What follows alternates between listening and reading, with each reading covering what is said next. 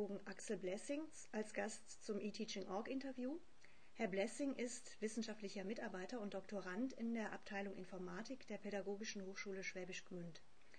Herr Blessing, man könnte sagen, dass Sie eine E-Learning-Methode erfunden haben, den Videoclip Quest, abgekürzt VCP. Was kann man sich denn darunter vorstellen? Nun, Professor Kappenkamp und mir ging es vor allem zunächst darum, von der Textlastigkeit bisheriger E-Learning-Formate wegzukommen und zu schauen, wie sich die Möglichkeiten von Computer und Internet für sinnvolles Lernen einsetzen lassen. So kamen wir zu den Videoclip-Quests. Ein VCQ ist zunächst einfach ein kürzer Videoclip und eine darauf bezogene Aufgabenstellung. Die zentrale Idee dabei ist, dass die wesentlichen Begriffe der behandelten Thematik nicht in der Aufgabenstellung auftauchen. Die Aufgabe muss also so formuliert sein, dass sie ohne das Anschauen des Videos nicht vollständig zu verstehen ist. Wir sprechen dabei von einer maskierten Aufgabenstellung oder auf Englisch klingt es auch nett, Mask the Task. Um die Aufgabe dann zu erledigen, müssen die Lerner das Video ansehen und einen ersten Anhaltspunkt drin finden. Mit Hilfe des Anhaltspunkts können die Lerner dann die Aufgabe sozusagen in Klartext übersetzen und lösen.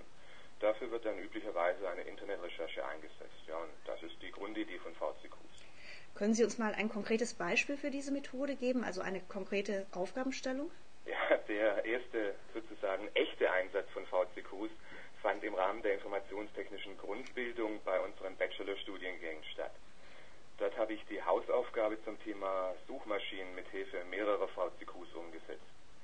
Eine davon zeigt zum Beispiel den Trailer des Films Titanic und verbunden mit der Fragestellung, der wirkliche Kapitän hatte eine Tochter, deren zweiter Vorname auch der Nachname eines Schriftstellers ist. Wie lautet der wohl bekannteste Buchtitel dieses Schriftstellers? Also habe ich das richtig verstanden? Bei diesem Beispiel ging es Ihnen eigentlich nicht um die Titanic oder um Melville oder um Moby Dick, sondern darum, dass die Studierenden die Recherche im Internet lernen.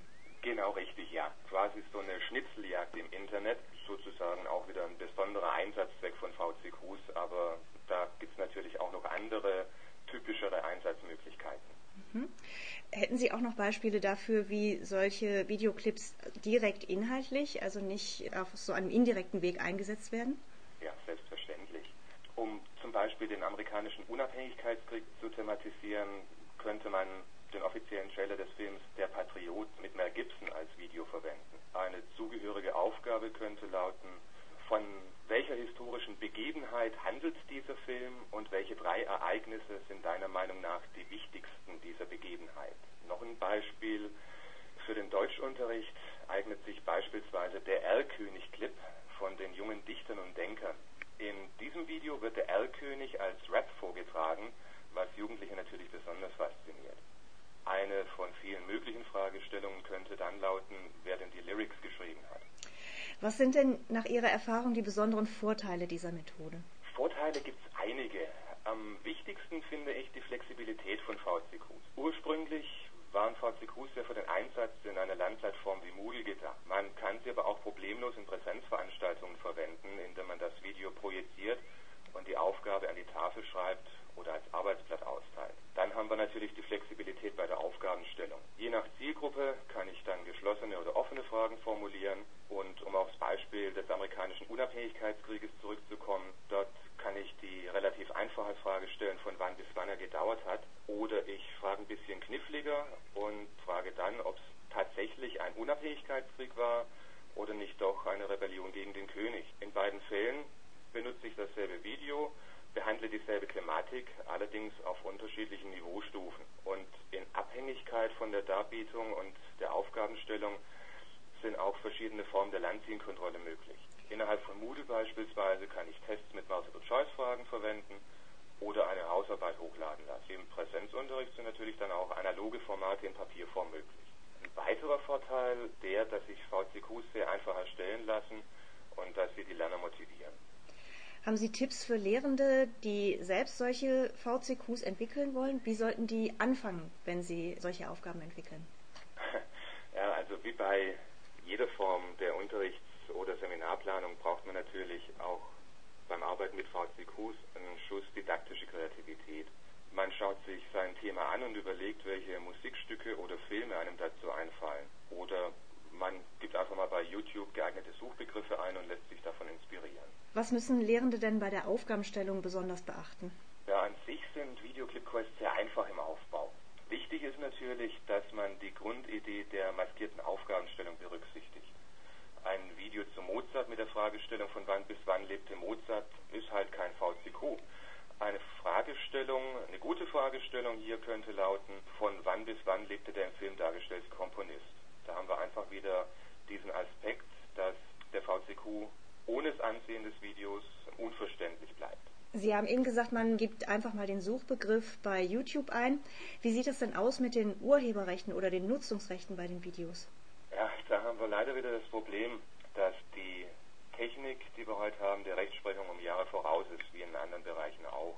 Wenn man sich mal ein bisschen informiert zu der Thematik, findet man auch wieder ganz unterschiedliche Angaben.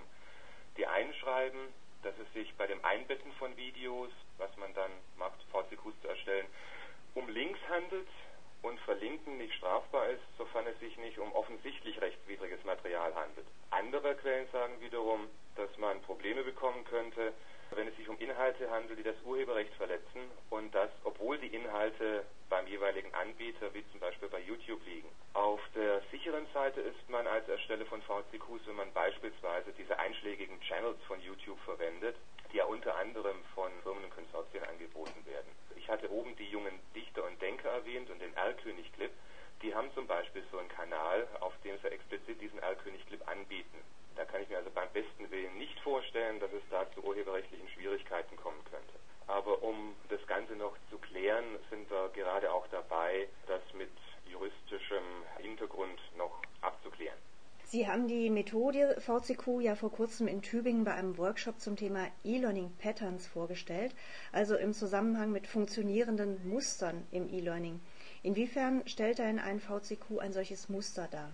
Die grundsätzliche Idee von einem Pattern ist ja, dass es immer wieder die gleiche Aufgabenstellung, das gleiche Problem gibt, mit dem sich viele Leute immer wieder beschäftigen und dass es von daher nützlich und sinnvoll ist, einmal eine gute Lösung zu erarbeiten und diese dann in Form von einem Pattern bereitzustellen. Dieses typische Problem oder diese typische Situation bei VCQs oder andersrum an die VCQs anknüpfen, ansetzen, ist die, dass Lehrer oder auch Hochschullehrer immer wieder einen neuen Inhalt einführen müssen und die Lerner eben nicht immer die notige Motivation mitbringen, um auf den Gegenstand einzusteigen. Und mit Hilfe von VCQs lassen sich Lerner eben entsprechend motivieren. Es findet ein eigenständiges Lernen statt, diese Recherche und so weiter. Und somit könnte man sagen, dass VCQs quasi die Bühne bereiten für alles, was nachfolgend stattfindet. Sie schaffen also wirklich die Möglichkeit, die Lernenden zu motivieren mit dieser Methode. Richtig, ja. Also in den entsprechenden Papers sind dann natürlich auch noch die theoretischen Hintergründe näher erläutert. Sie haben gerade die entsprechenden Papers erwähnt. Das leitet mich zu der Frage, wo können sich Interessierte über Ihre Methode informieren? Gibt es Hilfestellungen?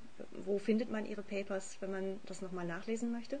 Also wir sind im Augenblick dabei, mit einem Studenten, der seine Masterarbeit über VCQs macht, ein eigenes Portal aufzusetzen. Das ist leider noch nicht fertig, aber selbstverständlich werden wir es auch über eTeaching.org dann ankündigen. Im Augenblick würde ich vorschlagen, einfach auf meine Homepage bei der PH Gmünd zu gehen. Dort sind dann die entsprechenden Publikationen angegeben. Ja, wunderbar. Die Informationen geben wir natürlich gerne weiter. Ganz herzlichen Dank. Danke. Vielen Dank, Herr Blessing, für dieses interessante Interview. Ich bedanke